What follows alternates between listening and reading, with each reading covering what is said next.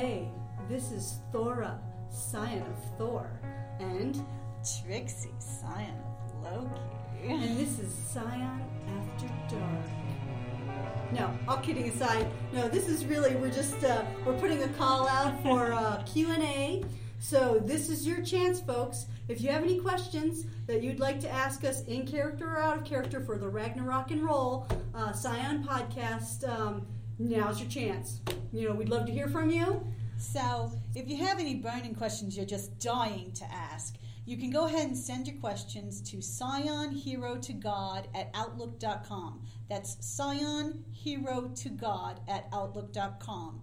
S C I O N H E R O T O G O D at outlook.com. So come on down, send us some emails.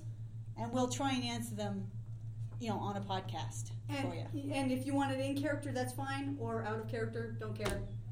Yeah, we're easy. well, she is. Hey! okay, I am.